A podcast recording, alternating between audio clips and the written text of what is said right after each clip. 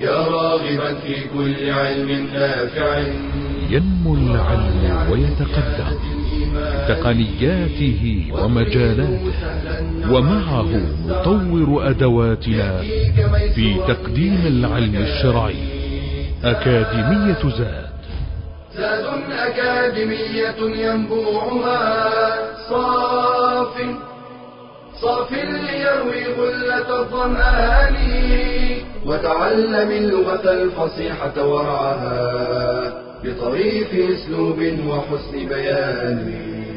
بشرى لنا زاد أكاديمية للعلم كالأزهار في البستان. بسم الله الرحمن الرحيم. الحمد لله رب العالمين والصلاة والسلام على أشرف الأنبياء والمرسلين نبينا محمد وعلى آله وصحبه أجمعين. مرحبا بكم أيها الإخوة والأخوات في هذا الدرس العشرين من دروس اللغة العربية في أكاديمية زاد العلمية في الفصل الأول. درسنا سيكون عن النوع الثالث من أنواع الجموع. سبق في دروس ماضية الحديث عن جمع المذكر السالم وما يلحق به. ثم الحديث عن جمع المؤنث السالم وما يلحق به. النوع الثالث من أنواع الجموع هو جمع التكسير. وقد يقال عنه الجمع المكسر. هذا الجمع جمع التكسير اولا هو يدل على الجمع يدل على أكثر من اثنين. لكن لماذا سمي تكسيرا؟ سمي بهذا الاسم لأن صيغة المفرد لا تسلم. لأن جمع المذكر السالم سلمت صيغة المفرد. سلمت صورة المفرد. سلمت صورة المفرد. وكذلك جمع المؤنث السالم. الأصل أن تسلم صورة المفرد. لكن جمع التكسير صورة المفرد تتغير صورة المفرد تتغير وتتكسر. قد يكون التغيير بالشكل بالشكل. وقد يكون بالزيادة. وقد يكون بالنقصان. وقد يكون بالشكل مع الزيادة. وقد يكون بالشكل مع النقصان. وقد يكون بالزيادة والنقصان والشكل. نقصان وزيادة وشكل. فحينما نقول مثلا حينما نقول رجل ورجال رجل هذا مفرد ورجال ماذا نلاحظ؟ نلاحظ هنا أن رجل رجل مفتوح الراء ومضموم الجيم رجل لكن حينما جئنا إلى الجمع قلنا رجال تغيرت حركة الأول تكسرت. إذا هنا الجمع أصبح مكسرا صيغة المفرد تكسرت. الأول الراء مكسورة والجيم مفتوحة وزيدت الألف وزيدت الألف. فهذه فهذه إذا آه، آه، زيادة مع شكل زيادة مع شكل. عندنا أيضا حينما أقول أسد ويجمع على أسد. ليس فيه زيادة ولا نقصان من الحروف من حيث الحروف إنما التغيير في الحركات. فأسد متحرك الأول والثاني وأسد مضموم الأول ساكن الثاني. فهنا التغيير في الشكل فقط يعني في الضبط في الحركات. عندنا حينما نقول مثلا تخامة تخامة وتخم. تخامة هذا مفرد وتخم جمع.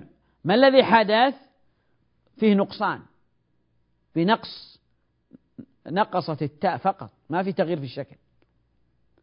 حينما أقول صنو ويجمع على صنوان.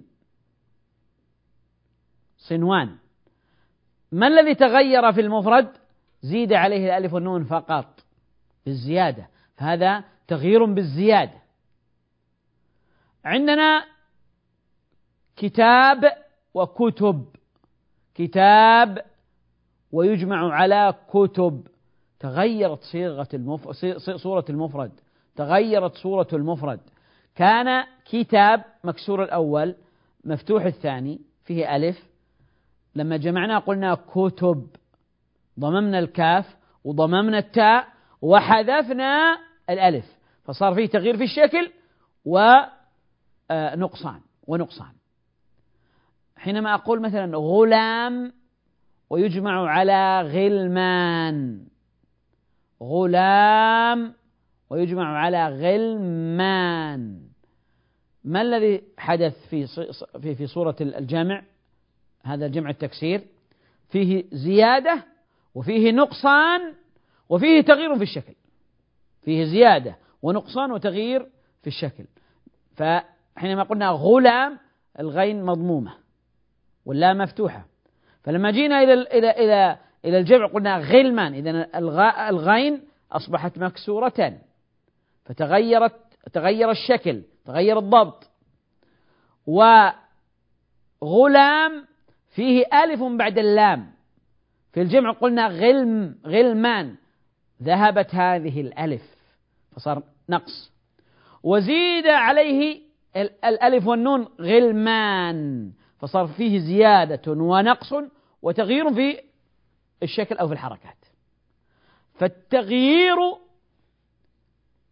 يشمل الشكل والزيادة والنقصان قد يأتي على بأحدها أو باثنين منها أو بثلاثة.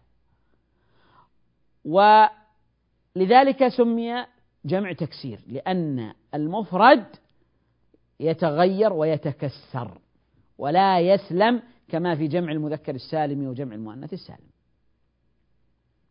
الحديث أيها الإخوة في جمع التكسير متشعب. فهناك حديث عنه من حيث الإعراب.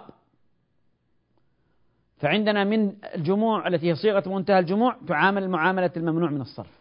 هي هي ممنوعة من الصرف. فترفع وعلامة الرفع فيها الضمة وتنصب وينصب ويجر علامة النصب والجر الفتحة وهذا سبق أن أشرنا إليه. وهناك قضية أخرى متعلقة بجمع التكسير وهي إذا لم يكن من صيغة آه، من صيغة منتهى الجموع صيغة منتهى الجموع فإنه يعامل معاملة المفرد فيرفع وتكون علامة الرفع الضمة وينصب وتكون علامة النصب الفتحة ويجر وتكون علامة الجر فيه الكسرة مثل الاسم المفرد. إذا لم يكن على صيغة منتهى الجموع إذا لم يكن هناك إذا لم يكن هناك مانع من الصرف. قد يكون على صيغة منتهى الجموع وقد يكون على غير ذلك. المهم إذا لم يكن هناك مانع يمنع من الصرف فإنه يعامل معاملة الاسم المفرد. هناك أيضا آه، قضايا متعلقة بجمع التكسير. جمع التكسير يأتي على صيغ متعددة وأبنية متعددة وصور متعددة. هذا ما سنتعرف عليه إن شاء الله في الشاشة.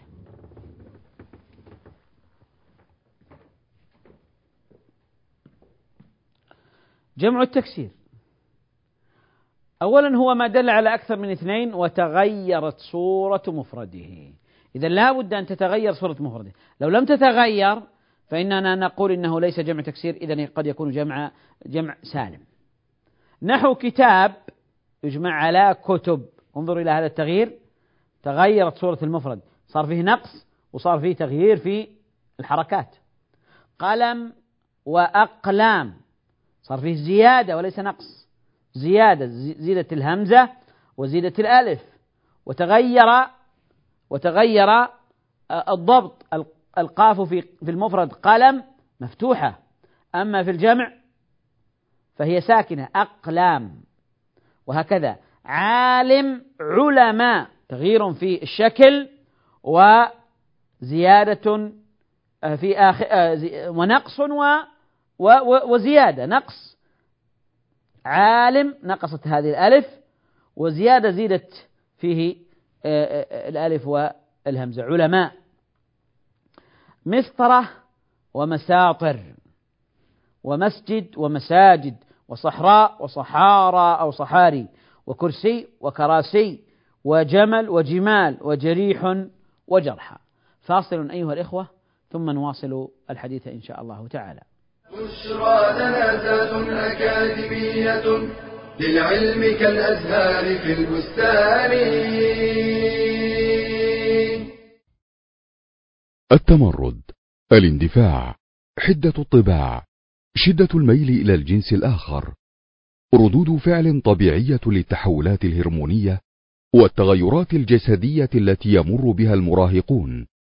لذا ينبغي أن يكون تعامل الوالدين والمربين محاطا بالحكمة والتعقل ومركزا على إشباع حاجات المراهق النفسية مع تلك المرحلة العمرية الخطرة ومنها حاجته إلى إثبات الذات حاجته إلى الحب والانتماء حاجته إلى التوجيه والترفيه حاجته إلى الاحترام والتقدير. وقد جاءت الشريعة الإسلامية بأحكام غاية في الحكمة للوقاية مقدما من أخطار تلك المرحلة. منها التربية على حسن الأخلاق وتحفيظ الطفل القرآن في أوائل عمره. فإدخال كلام الله تعالى في صدر الطفل من شأنه أن يطهر قلبه وجوارحه. تعليمه الصلاة وتوجيهه إليها في سن السابعة وتأديبه ولو بضرب يسير على التفريط فيها في سن العاشرة. ففي إقامة الصلاة تهذيب له وصيانة. التفريق بين الأولاد في فراش النوم إذا بلغوا العاشرة. اختيار الصحبة الصالحة. وقد قيل الصاحب ساحب. ومتى اعتنى الوالدان بصحبة أولادهما وأحسن اختيارها وفر ذلك عليهما وقتا وجهدا عظيمين. إلزام الأولاد في تلك المرحلة بالاستئذان عند الدخول على الوالدين. وبعد البلوغ يحسن المبادرة بتزويجهم إن تيسر فإنه أغض للبصر وأحصن للفرج. الدعاء بالهداية والصلاح فإنه من أهم ما يساند به الوالدان أولادهما في القيام بمهام تلك المرحلة المهمة والخطيرة. قال رسول الله صلى الله عليه وسلم ثلاث دعوات يستجاب لهن لا شك فيهن. دعوة المظلوم ودعوة المسافر ودعوة الوالد لولده. لده. بشرى لنا أكاديمية للعلم كالأزهار في البستان. بسم الله الرحمن الرحيم. أيها الإخوة والأخوات نستكمل الحديث قلنا أن جمع التكسير هو ما دل على أكثر من اثنين وتغيرت صورة مفرده. وذكرنا الأمثلة كتاب وكتب وقلم وأقلام وعالم وعلماء ومسطرة ومساطر ومسجد ومساجد وصحراء وصحارى أو صحاري وكرسي وكراسي وجمل وجمال وجريح وجرحى. الملاحظ أن المفرد تغيرت صورته حينما جمعناه. إما التغيير بالزيادة أو تغيير بالنقص أو تغيير بالشكل أو تغيير بها جميعا أو تغيير باثنين منها. وهكذا إذا هذا جمع التكسير سمي جمع تكسير لأن المفرد لم يسلم تكسرت صورة المفرد وتغيرت. أقسام جمع التكسير.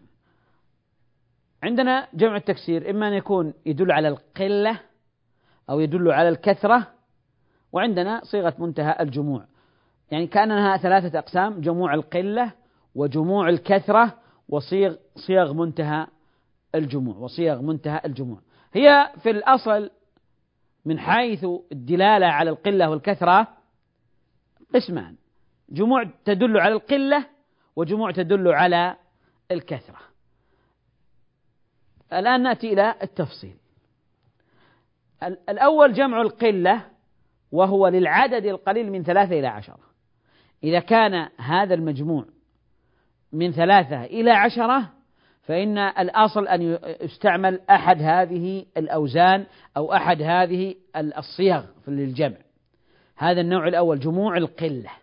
يعني إذا كان عندنا الجمع من ثلاثة إلى عشرة فإنه يجمع على هذه الصيغة أو على هذا الوزن هذا هو الأصل. الكلام يطول عن يعني دلالة القلة والكثرة لأنه أحيانا تكون الكثرة نسبية بحيث في بعض الأشياء يكون هذا العدد كثيرا ويكون العدد ذاك في في موضع آخر قليلا. فهو الأمر نسبي. لكن الأصل نقول الأصل أن جمع القلة هو ما دل على ثلاثة إلى عشرة. ثلاثة إلى عشرة. وجموع الكثرة ما دل على أكثر من عشرة. تدل على أكثر من عشرة كثير. وبعضهم يقول لا إن جموع القلة جموع القلة هي ما دل على من ثلاثة إلى عشرة. وجموع الكثرة من ثلاثة إلى ما لا نهاية ما لا نهاية من العدد. المهم أننا نقول أن هناك يعني قسمان من حيث الدلالة على على العدد آه، جموع القلة تدل على أن هذا المجموع أو الذي الذي يعني آه، يعني أطلق عليه هذا الجامع أنه قليل أنه قليل. ويظهر هذا إذا كان للمفرد إذا كان للمفرد جمعان. جمع على وزن من أوزان القلة وجمع على وزن من أوزان الكثرة. فإننا نستعمل مع القليل صيغة القلة ووزن القلة ومع الكثير نستعمل صيغة الكثرة. مثال ذلك مثلا عندنا صيغة أفعل. أفعل مثل أحرف. هذا أحرف هذا جمع تكسير. ما مفرده؟ مفرده حرف. حرف وأحرف. حرف وأحرف. طيب هل له جمع آخر؟ نعم نعم حروف. وحروف صيغة جموع كثرة. فعول من صيغ جموع الكثرة. فهنا إذا كان العدد قليلا نقول أحرف وإذا كان العدد كثيرا نقول حروف. هذا الأصل هذا الأصل. لكن قد يأتينا في القرآن أو في غير القرآن يأتي على صيغة على صيغة آه، القلة وهو يدل على الكثرة بقرينة السياق بقرينة السياق. وقد يأتي العكس هو على صيغة آه، الكثرة ولكنه ولكنه يدل على القلة بدلالة السياق بضميمة السياق وبقرينة السياق يدل على القلة. فإذا ليس هذا التحديد وهذا التقسيم هو فاصل. فما جاء على هذا الوزن هو لا بد أن يدل على قلة. وما جاء على هذا فهو لا بد أن يدل على كثرة. هذا ليس فاصلا إنما هو استنباط من كلام العرب وأغلبي وأغلبي وقد يكون هناك آه، غرض من استعمال الصيغة استعمال الصيغة آه، صيغة القلة أو صيغة الكثرة. هناك غرض آخر غرض بلاغي أو غرض معنوي. فمثلا عندنا كلمة عين. عين تجمع على أعين وعيون. لكن عندنا المفرد عين قد يدل على العين الباصرة العين التي نبصر بها وقد يدل على العين الجارية وقد يدل على العين الجارية. إذن هذا العين عين مفرد إما تدل على الباصرة أو على العين الجارية. طيب. عندنا جمعان لهذا المفرد أعين وعيون. أعين وعيون. الباصرة أعين عين وأعين وعين وعيون. والجارية نقول عين وعيون. الذي ورد في القرآن الذي ورد في القرآن أعين وعيون لكن أعين خاص بالعين الباصرة وعيون بالعين الجارية بالعين الجارية. فقد يكون من أغراض استعمال هذه الصيغة يعني وجود هذا الفصل بين العين الباصرة والعين الجارية. آه، فلو تأملنا ما في القرآن نجد أعين هذا جمع للعين الباصرة. حتى ولو كان كثيرا لأنه على صيغة القلة. وعيون للجارية. عيون للجارية. فإذا نحن آه، آه، يعني نقول إن جموع القلة أو جموع الكثرة هو هي مسألة آه، أغلبية أو في الأصل أن ما دل على القليل من ثلاثة إلى عشرة يستعمل معه أحد هذه الأوزان الأربعة أو أحد هذه الصيغ الأربعة صيغ الجمع جموع القلة. وإذا كان كثيرا تستعمل معه صيغ الكثرة وسيأتي معنا. وصيغ القلة قليلة وصيغ الكثرة كثيرة. صيغ القلة قليلة محصورة وصيغ الكثرة كثيرة. آه، الصيغ بعضهم يوصلها إلى سبعة وعشرين صيغة للجامع أو أكثر أكثر من ذلك. لكن جموع القلة أربعة فقط. جموع القلة أربعة. أفعل كأحرف وأفعال مثل أجداد وأقلام وأعمال وأفعلة مثل أزمنة أزمنة وفعلة مثل فتية. إذا أربعة أوزان أو أربعة آه، أربع صيغ أربع صيغ أفعل أحرف.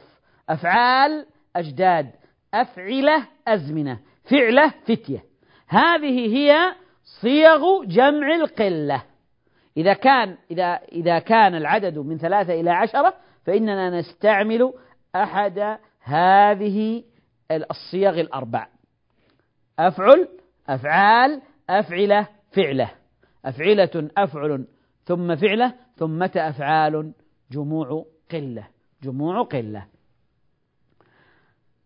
جمع الكثرة هو للعدد الكثير من أحد عشر إلى ما لا نهاية. إذا أيها الإخوة انتهينا من جمع القلة هذا جمع الكثرة ولكننا نحتاج أن نقف في فاصل لنواصل بعده بإذن الله الحديث عن جمع الكثرة. بشرى لنا أكاديمية للعلم كالأزهار في البستان.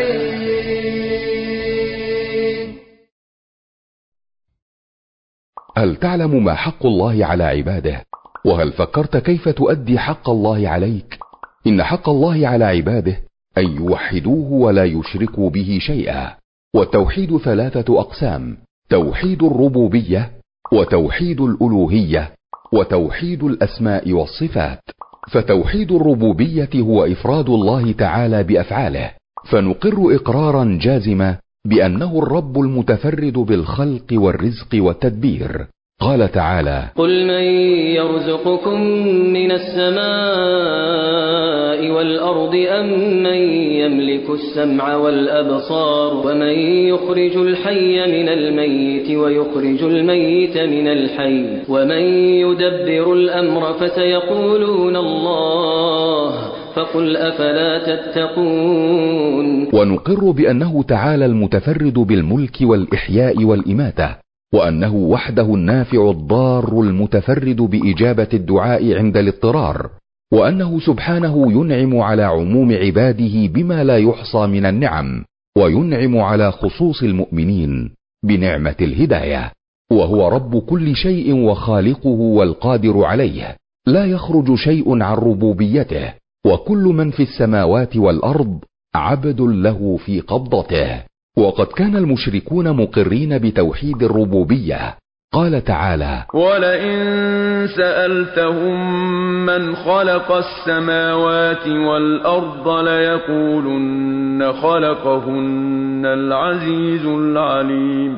ومع إقرارهم بربوبيته تعالى فإنه لا يقبل منهم ذلك حتى يقروا بتوحيد الألوهية وتوحيد الأسماء والصفات. قال تعالى يا أيها الناس اعبدوا ربكم الذي خلقكم والذين من قبلكم لعلكم تتقون. بشرى لنا ذات أكاديمية للعلم كالأزهار في البستان. بسم الله الرحمن الرحيم. قبل الفاصل أيها الإخوة توقفنا عند الحديث عن جمع الكثرة. قبله ذكرنا جمع القلة وقلنا إن صيغ جمع القلة هي أربعة هي أفعلة أفعل فعلة ثم أفعال. أما جمع الكثرة فهو للعدد الكثير من أحد عشر إلى ما لا نهاية. إذا دل على أكثر من عشرة فهو للكثرة. وكما أشرت قبل هذا الفاصل إلى أن الكثرة والقلة نسبية. طيب. أوزانه سبعة عشر وزنا وصيغه سبع عشرة صيغة. سبع عشرة صيغة كلها لصيغ جمع الكثرة. وربما تكون أكثر. آه ذكر هنا منها آه خمسة آه أوزان وخمس صيغ. فعل مثل بكم. بكم جمع أبكم مفرده أبكم وبكم. وعندنا فعل مثل رسل رسول ورسل رسول ورسل وكتاب وكتب وكتاب وكتب. وعندنا فعل مثل غرف غرف جمع غرفة وركب جمع ركبة. فعل. وعندنا فعل كقطع جمع قطعة وسلع جمع سلعة. وعندنا فعل خدمة خادم وخدمة وكاتب وكتبة وما أشبه ذلك. وعندنا أيضا فعال مثل صعب وصعاب ورمح ورماح. وعندنا أيضا فعلة. فعلة ليس فعلة فعلة وعندنا فعلة مثل قاض وقضاه. قاض وقضاه. هذا قضاه على وزن فعلة أصله قضية وهكذا هناك أوزان كثيرة. كذلك مثلا عندنا فعول. فعول كعلم وعلوم وحرف وحروف. وهكذا الصيغ كثيرة لجمع الكثرة يمكن أن يعني تدرس إن شاء الله لاحقا بتوسع لكن هنا نشير فقط إلى بعض هذه الصيغ من صيغ جمع الكثرة لأن الغاية هنا التعريف بهذا النوع من الجموع لأننا ذكرنا جمع المذكر السالم وجمع المؤنث السالم فهنا نذكر جمع التكسير. ونقول أنه يعني هناك جموع قلة وجموع كثرة. هل نحتاج إلى أن نحصي هذه الجموع كلها لنعرف أنه جمع كثرة؟ لا هما قسمان. جمع قلة محصور في الصيغ الأربع في الأوزان الأربعة التي ذكرناها سابقا. أفعل أفعال أفعلة فعلة. محصور. ما عدا ذلك من صيغ الجموع فهو يدل على الكثرة فهو يدل على الكثرة. آه نحن نقول من جموع الكثرة صيغة منتهى الجموع. هي تدل على الكثرة أيضا. القسمة قلة وكثرة. صيغة منتهى الجموع نحتاج أن آه نشير إليها لأنها لها طابع خاص. وإلا فهي تدل على الكثرة. تدل على الكثرة. فليست هي قسيمة للقلة والكثرة ها؟ وإنما هي من الكثرة. لكن أفردت بقسم مستقل لأن لها يعني خصوصية. لها ضابط هذه الصيغ. لها ضابط. صيغة منتهى الجموع يسمى منتهى الجموع.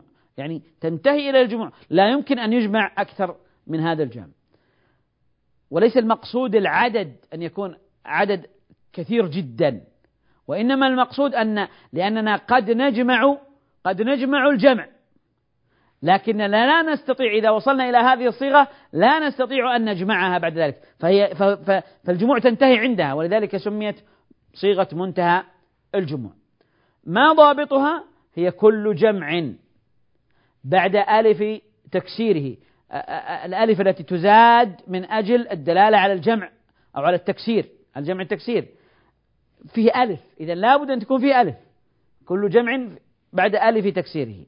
إذا الصيغ التي ليس فيها ألف أصلا ليست صيغة آه، منتهى الجموع فمثلا مثلا عندنا آه، حينما نقول فعل هذا صيغة سبق أن أشرنا إليها ليس فيها ألف لكن هناك صيغ فيها ألف كما سيأتي. مساجد فيها ألف. هذه الألف هي ألف الجمع تسمى ألف ألف التكسير أو ألف الجمع. إذا كل جمع بعد ألف جمعه أو بعد ألف تكسيره حرفان. بعد الألف حرفان. إذا وجد بعد الألف ألف الجمع. يعني اسم يدل على الجامع له مفرد ويدل وهذا الجمع وفيه ألف. وبعد الألف حرفان فهو من صيغة منتهى الجموع. أو بعد الألف بعد الألف ثلاثة أحرف أوسطها أوسطها ساكن. أوسطها ساكن. إذا إما أن يكون بعد الألف حرفان أو ثلاثة وسطها ساكن أوسطها ساكن. أو ثلاثة أوسطها ساكن. أشهر أوزانها مفاعل وفواعل وفعائل وفعالي. نلاحظ. الآن صيغة مفاعل وعندنا مفاعل ومفاعيل أيضا. مفاعل ومفاعيل. حينما نقول مدارس.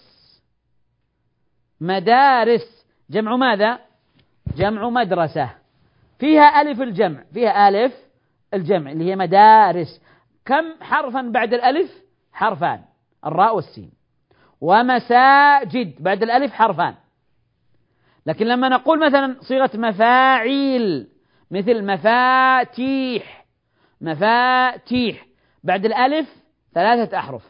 التاء والياء والحاء. لكن الأحرف الثلاثة أوسطها ساكن. فهذا أيضا يدل على أنه جامع من صيغ منتهى الجموع صيغ منتهى الجموع. وكذلك فواعل فوارس. نلاحظ أن هذه الألف جاء بعدها حرفان إذا انطبق عليها هذا الوصف. فوارس فهو جمع أو صيغة منتهى الجموع جاء على صيغة منتهى الجموع. فعائل لطيفة ولطائف لطيفة ولطائف. فهنا الألف لطائف الألف جاء بعدها حرفان. جاء بعدها حرفان. فعالي أو فعالى فعالي صحاري. بعد الألف بعد الألف حرفان.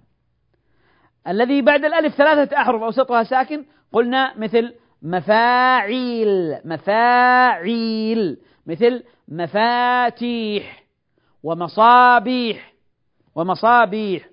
طيب. وكذلك تفاعيل تفاعيل تعاليم مثلا. لو جمعنا وصح هذا الجمع نقول تعليم وتعاليم. تعاليم آخره لام وياء وميم.